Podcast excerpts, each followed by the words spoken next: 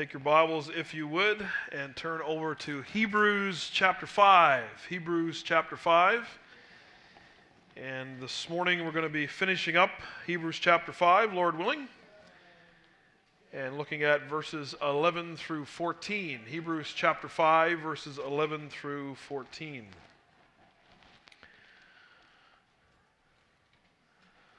The topic before us this morning is maturity.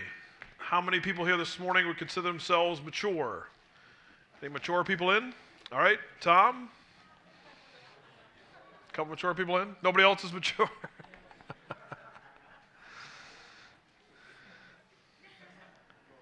we all know immature people. Maybe it's the person we see in the mirror, hard to say.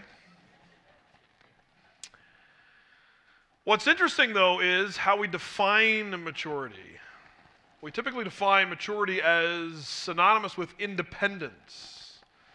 So that if you see someone who has a sort of stunted adolescence, a continued, protracted adolescence, they're not on their own. They're not making it by themselves. They're not getting out of the house and getting a job and getting set up, and therefore they lack maturity.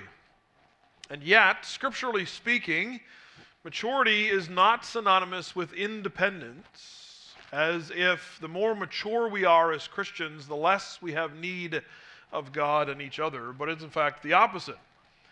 To be mature in a spiritual sense is to be more and more dependent on God and on His Word. And so we should not define maturity as being synonymous with independence, but perhaps we could better define spiritual maturity as being synonymous with service.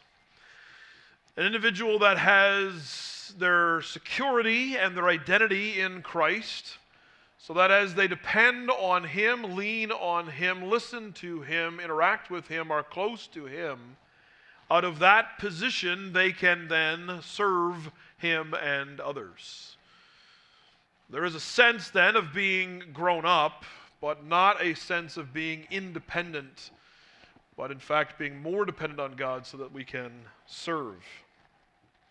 It is that rare combination or rare uh, differentiation between having a childlike faith and a childish faith. We must be childlike in that we are dependent on and uh, completely uh, connected to our Heavenly Father, as children are to their parents. And yet we are not childish in our faith, in our relationship with Him. And so let's read the passage before us with this in mind. We're talking about maturity then this morning, and maturity as it equals service, as it equals practically living out our relationship with God. As we saw last Sunday, our pastor who's writing this, our author, is leaning into the reality of Jesus being a high priest after the order of Melchizedek, but he's not going to pick that up again until chapter 7. He needs these verses and all of chapter 6 to sort of take a pause, and we'll see why in just a moment. But so before he continues in verse 11 then of Hebrews chapter 5, Hebrews 5:11. About this, we have much to say, and it is hard to explain, since you have become dull of hearing. For though by this time you ought to be teachers, you need someone to teach you again the basic principles of the oracles of God. You need milk, not solid food. For everyone who lives on milk is unskilled in the word of righteousness, since he is a child but solid food is for the mature, for those who have their powers of discernment trained by constant practice to distinguish good from evil. This is the Word of God. And so, in the first place, then this morning, we have this pastoral concern.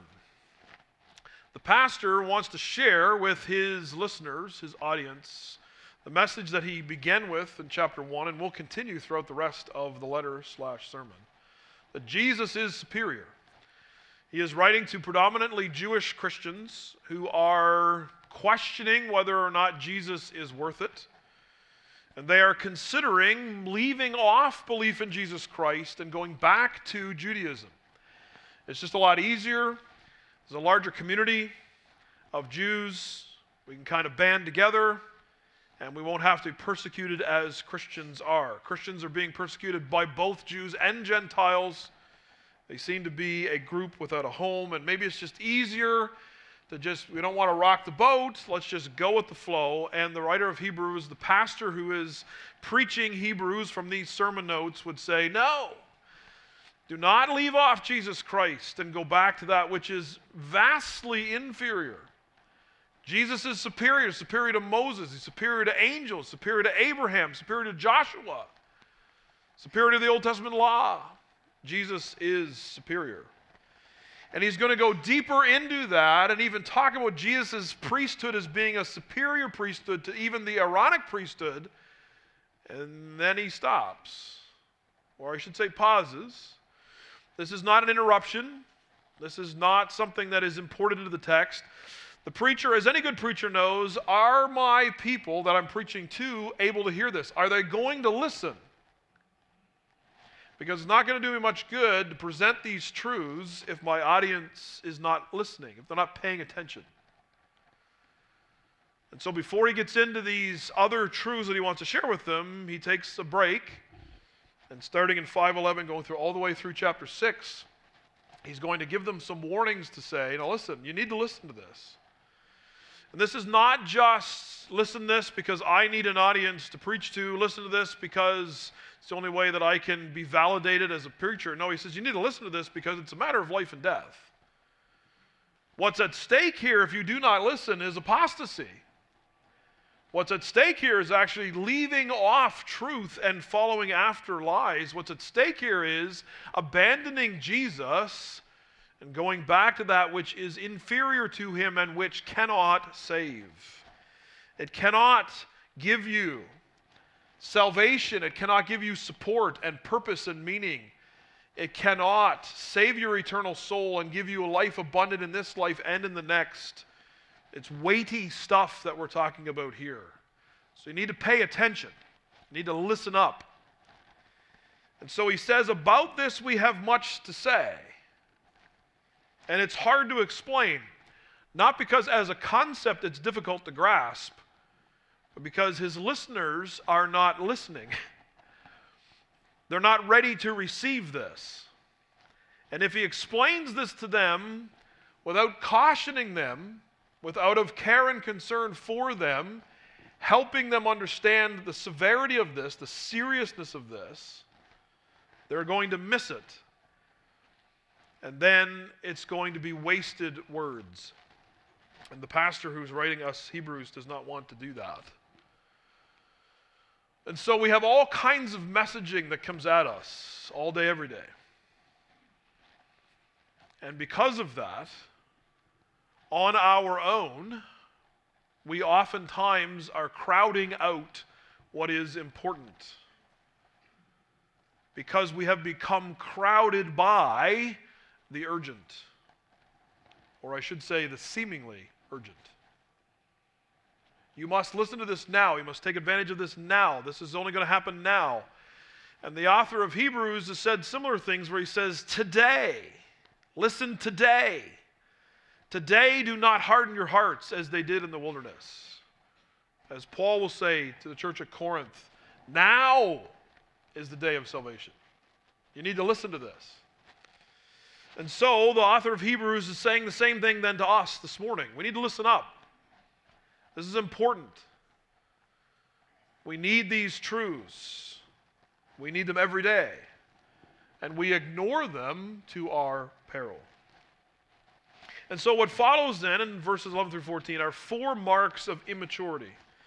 Four marks of individuals who are not serving but are consuming. Four marks of individuals who are not actually applying the Word of God. They may be hearing it, they may be physically present, but they're not engaged, they're not invested, they're not applying the words of truth. So, what are those four marks? Now, as I was mentioned to some of my fellow elders on Friday at our sermon preview, I don't frequently alliterate. I was taught to do that as a younger man, and I've kind of come away from that. But this morning, we're just going to alliterate and we'll see how she goes. It just seemed to lend itself, and I just went for it, and here we are. So in verse 11, what we have are lazy listeners. Lazy listeners. He says, You have become dull of hearing. Now, notice it's their fault. This is on them. You, he says, have become. This is not a lack of information. This is not a lack of opportunity. They've heard the word of truth.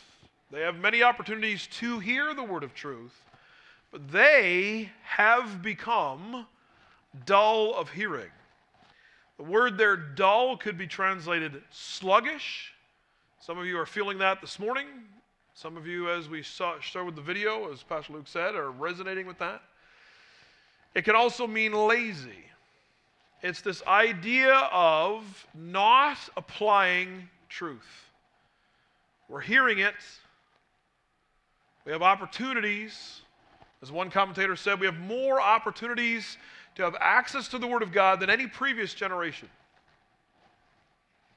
And yet, for whatever reason, his listeners, and perhaps us this morning, have become, over time, sluggish lazy, dull of hearing. We're not actually applying the truths that we have received.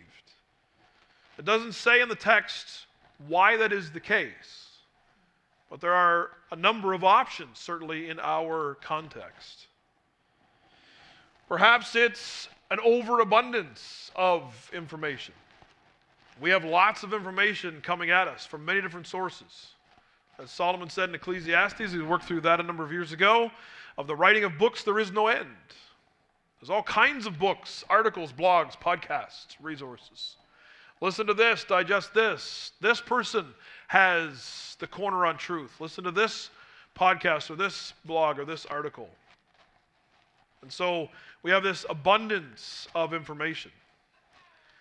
But we have confirmation bias, such that we typically only digest or listen to information that we agree with, that proves us right and validates our opinions. We're not very keen, oftentimes, to listen to information that we do not agree with. And so we find ourselves in an echo chamber, as they say only digesting the authors and the speakers and individuals that, as Paul says to Timothy, tickle our ears, that tell us what we want to hear, rather than what we need to hear. Perhaps it is because of all the things that we digest, we're more inclined to just gather knowledge and less inclined to live that knowledge out, what Scripture calls wisdom. I know a lot of Christians, especially in our modern era, who love digesting deep theology.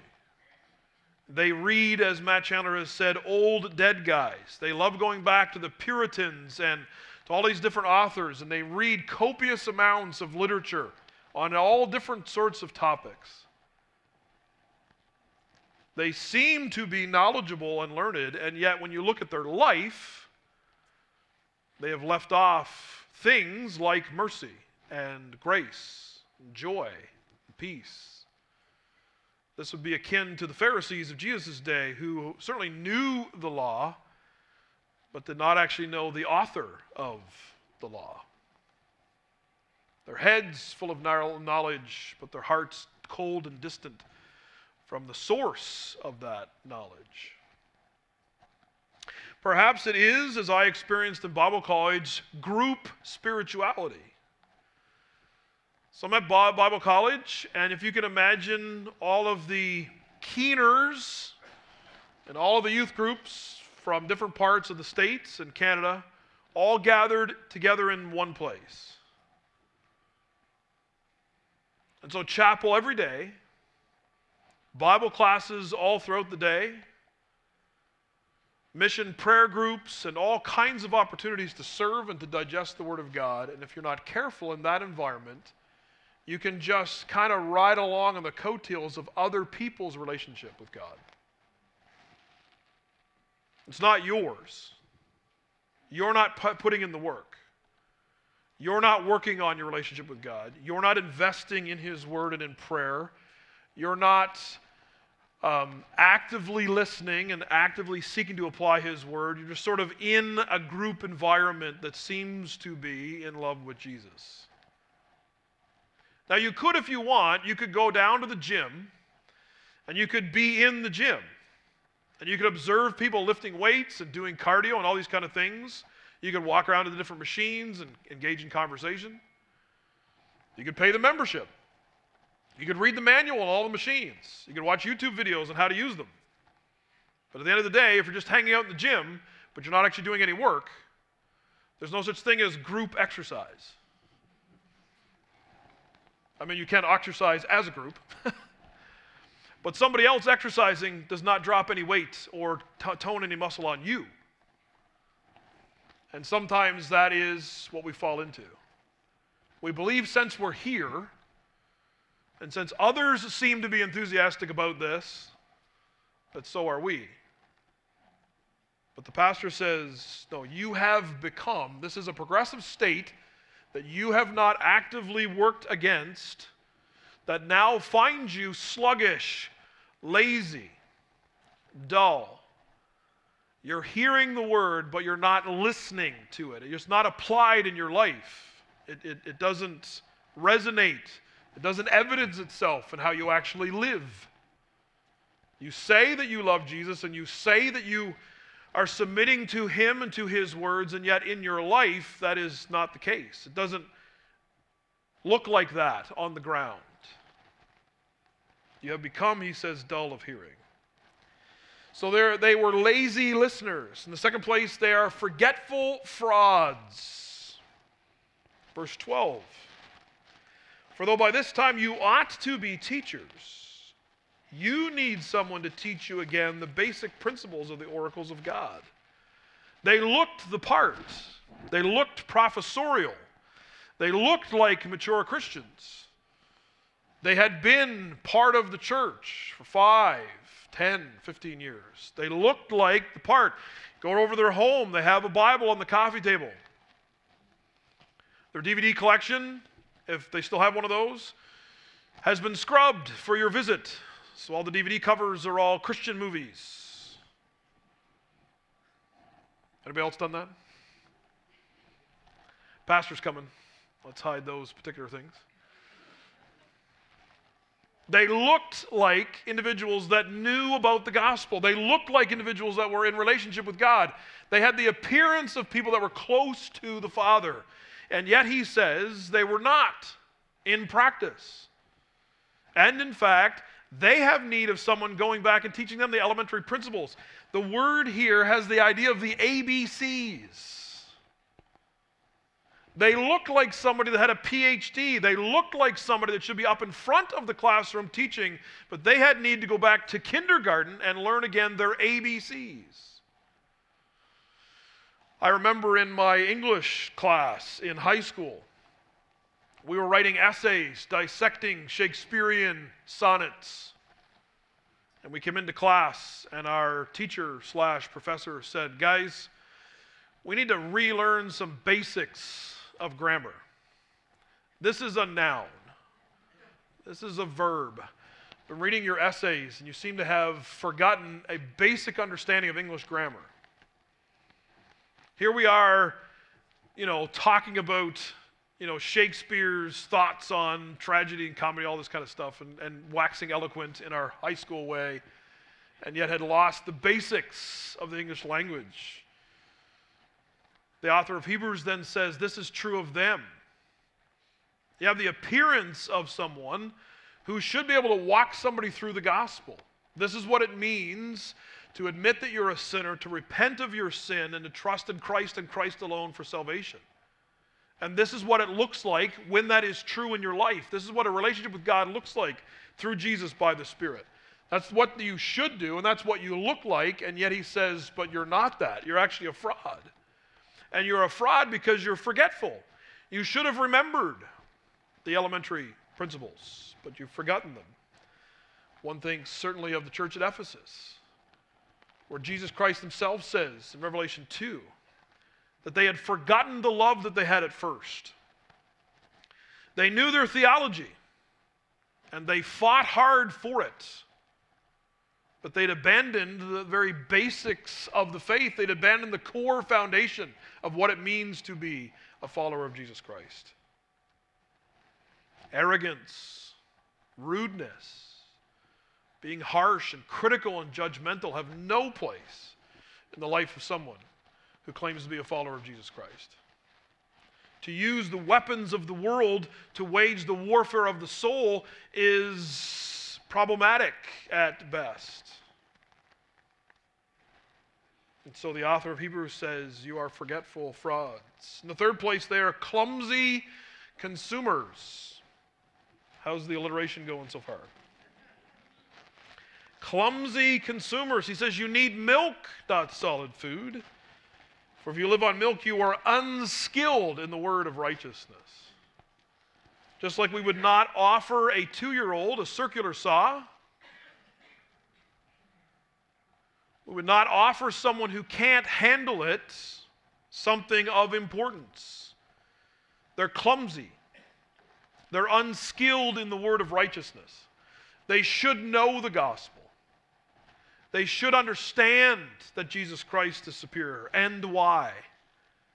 They should not only know it for themselves, but to be able to articulate it to others. And yet they're clumsy. They're not saying things correctly. They're not believing correctly. They've forgotten the basics. They're unskilled. And it's because they're now consumers. Instead of being mature, which means serving, they are immature and asking to be served. Jesus said the Son of Man did not come to be served. Although if anybody deserved to be served, it was the Son of God, the King of glory. But he came to serve and to give his life a ransom for many. We've said this millions of times here at Grace Baptist Church. You come to church and are a part of church in one of two ways. You either wear a bib or you wear an apron. If you come wearing a bib, you are expecting to be served. I want this kind of music done this way. I want the lights this way. I want to sit on this chair. This is about me. Serve me, me, me, me. Or you come with an apron that says, What do you need? How can I help? And that is the difference between immaturity and maturity. And these individuals should be able to handle solid food, and yet they need milk they're not childlike in their faith, they're childish in their faith. They're now consumers instead of servants. They are takers and not givers. And because of that, they are unskilled. They're clumsy in the word of righteousness. It's similar to Paul when he writes the letter to the First Corinthians. He writes an entire letter to the church to say, You guys have the appearance of doing this well, of living out the gospel. But because you lack love, the very basis of the gospel, what you're doing is actually power struggles and division. I want that gift. Why does that person have that gift? That should be mine. I want my name in the bulletin. I want to be recognized, me. And the whole letter of 1 Corinthians is that. And Paul says, if you do not have love, you have what? Nothing. He says, I could move mountains. I can do all these things in the name of Jesus, but if I don't do it for His glory and if I don't do it out of motivation of love, he said it is useless. And so they're clumsy consumers. And then lastly, they are simple sloths. But solid food is for the mature, for those who have their powers of discernment trained by constant practice to distinguish good from evil. They are slothful. It's akin to the word that he uses for dull. They have not constantly and consistently practiced. We need to practice.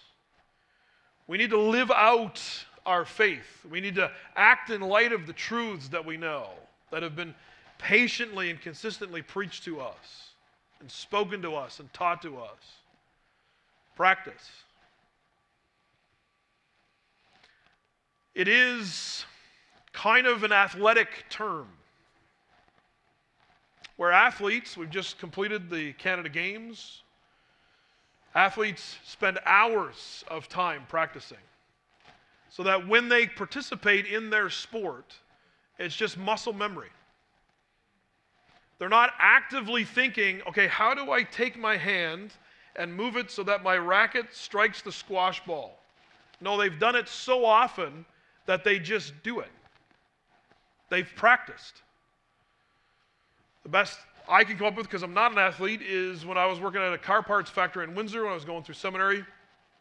The car parts would come out, and the one press that I was on, it made the little coat hooks, the little coat hooks in your car that nobody ever uses. Uh, so there I was making things that nobody ever used. Um, but the press would close, and plastic, hot plastic, plastic injection molding would go into the mold. It would make eight coat hooks plus a little kind of tree branch to get the plastic where it needed to go. The mold would open, and then you'd pick that out, you'd crack off the eight coat hooks, trim them with an X-Acto knife if you needed to, and toss the plastic that wasn't a coat hook into your hopper so that you could grind it and then reuse it. Every 30 seconds, eight more coat hooks. That was an eight hour shift. But you got to the point where you weren't actively thinking, okay, the press is going to open, then I got to grab the thing, then I got to take my knife. No, no, you're just doing it. So I could get it down with seven or eight seconds. I could have those eight coat hooks. And I was thinking, praying, doing all kinds of different things. My active mind was elsewhere. Anybody else relate? Maybe it's that rate right now. Um, my active mind was elsewhere, my hands were just doing the job. I, from constant practice, I had learned how to do this. And only in my middle of my shift, I kind of came to and was like, "What am I doing?" And then I started messing up and getting behind, and I had to get back back. So you see golfers and basketball players, hockey players, pick your sport, MMA, whatever. It's constant practice, constant practice. You do this move over and over and over again, and then in real time, as you're participating in your match or your sport or whatever it is, it just comes. It's almost just like a machine, it's almost automatic.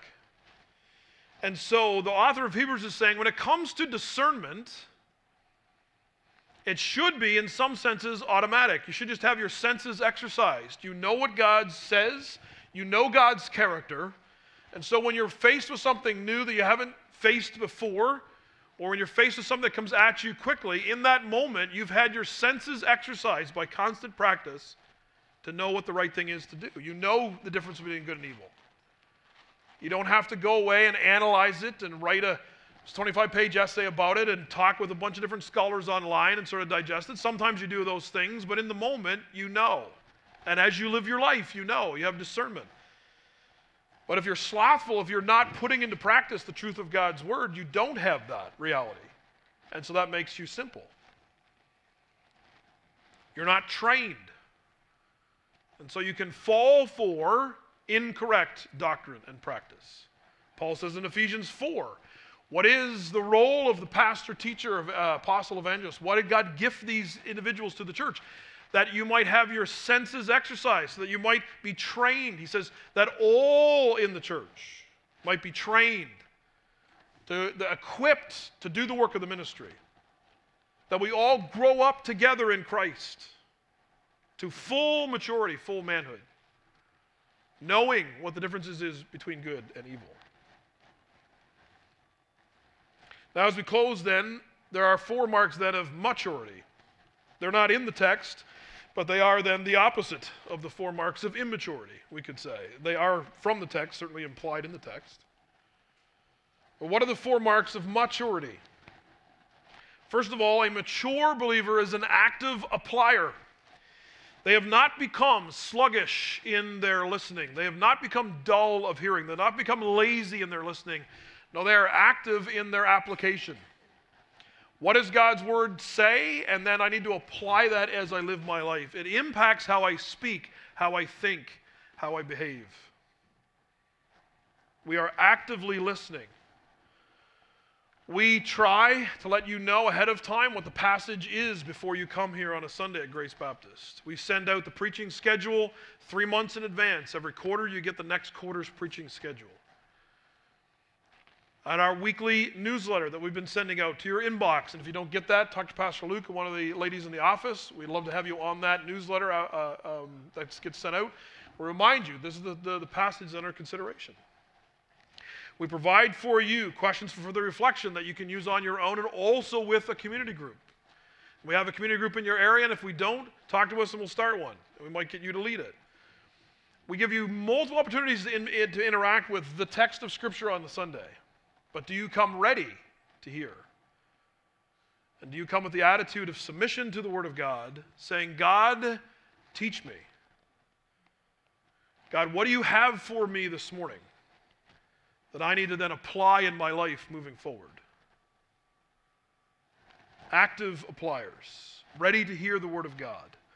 That you are not here as a critic or a judge to see if my grammar is correct and if Pastor Luke said the right thing in the right way.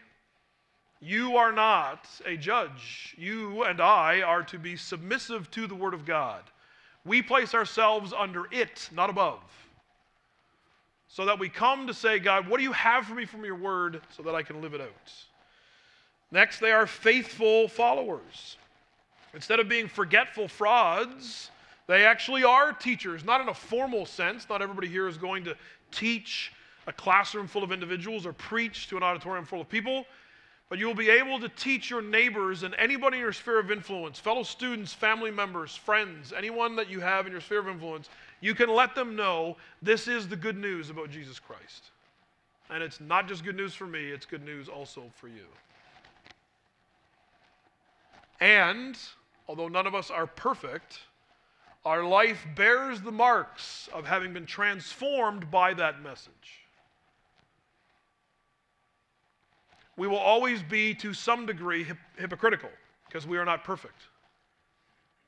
But that is actually not our message. Our message is not look at me because I'm perfect and I've figured it out. Our message is look to Jesus because he's perfect and he's proved it. And my only hope is him, and your only hope is him as well. But believing that changes us. We submit to him. We are humble.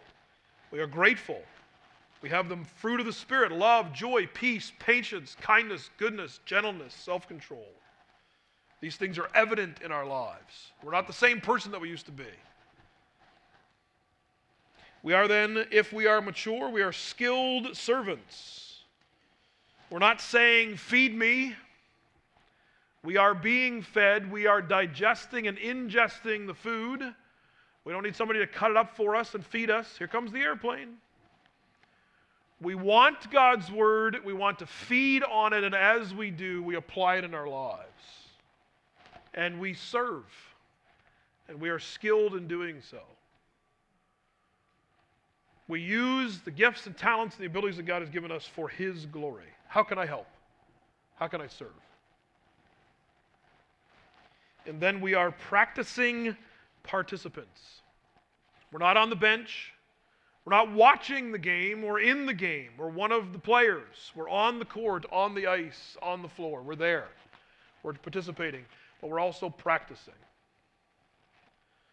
If you want a good sort of comparison, Allen Iverson was a basketball player for the Philadelphia 76ers. And there's a famous press conference. You can YouTube it, and somebody's actually put a counter up in the top left corner. Every time he says the word practice, they do another uh, mark. And I think he says the word practice 25 and a half times or something in the press conference. Brilliant young player, had all the potential in the world had a few good seasons with, with the, the Sixers. But he was fined by the team. He was consistently late, consistently missed practice, fined by the team, benched. And in frustration, he says, We're talking practice. Like in the game, I'm there. We're only talking about I missed practice. Completely oblivious to the need for practice. And then there's stories of any number of athletes. There's a story from Kobe Bryant that the U.S. men's basketball team flew over for the Winter Olympics. All the team members, they've been flying all day all jet lagged. At 3 in the morning, one of the trainers hears a basketball, sees some lights on in the gym. What's going on? Goes to investigate. There's Kobe Bryant, arguably at the time the best player in the world. And what is he doing? Practicing. Right now, our Toronto Blue Jays are in spring training like everybody else. And it doesn't matter if you're the star player or if you're the rookie, everybody goes to spring training because everybody needs to practice.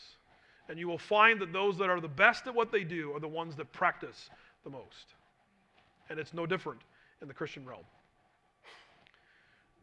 We need to be actively engaged with the Word of God, active in prayer, active in worship, active in community.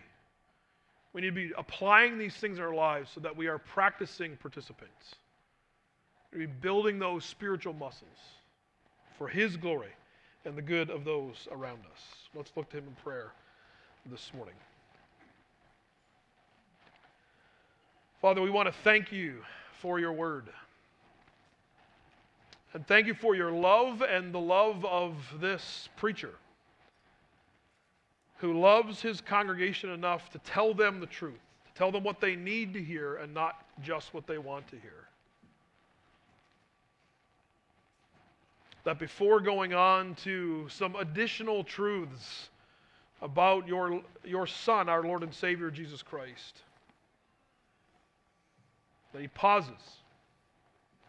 And he, has he already has in this sermon slash letter and will again, he warns them patiently, graciously, lovingly, but firmly.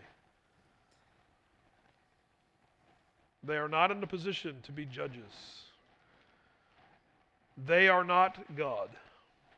One of the basic truths of Christianity is that there is a God and we are not you. We need humility and submission to you and to your word. And we need to be reminded. Have we become self indulgent? Have we made it about us? Do we get upset when things are not done our way? Do we pout and whine and complain when God does not come through the way we want him to in the time frame that we want him to. Are we lazy listeners or are we active appliers? Are we forgetful frauds or faithful followers?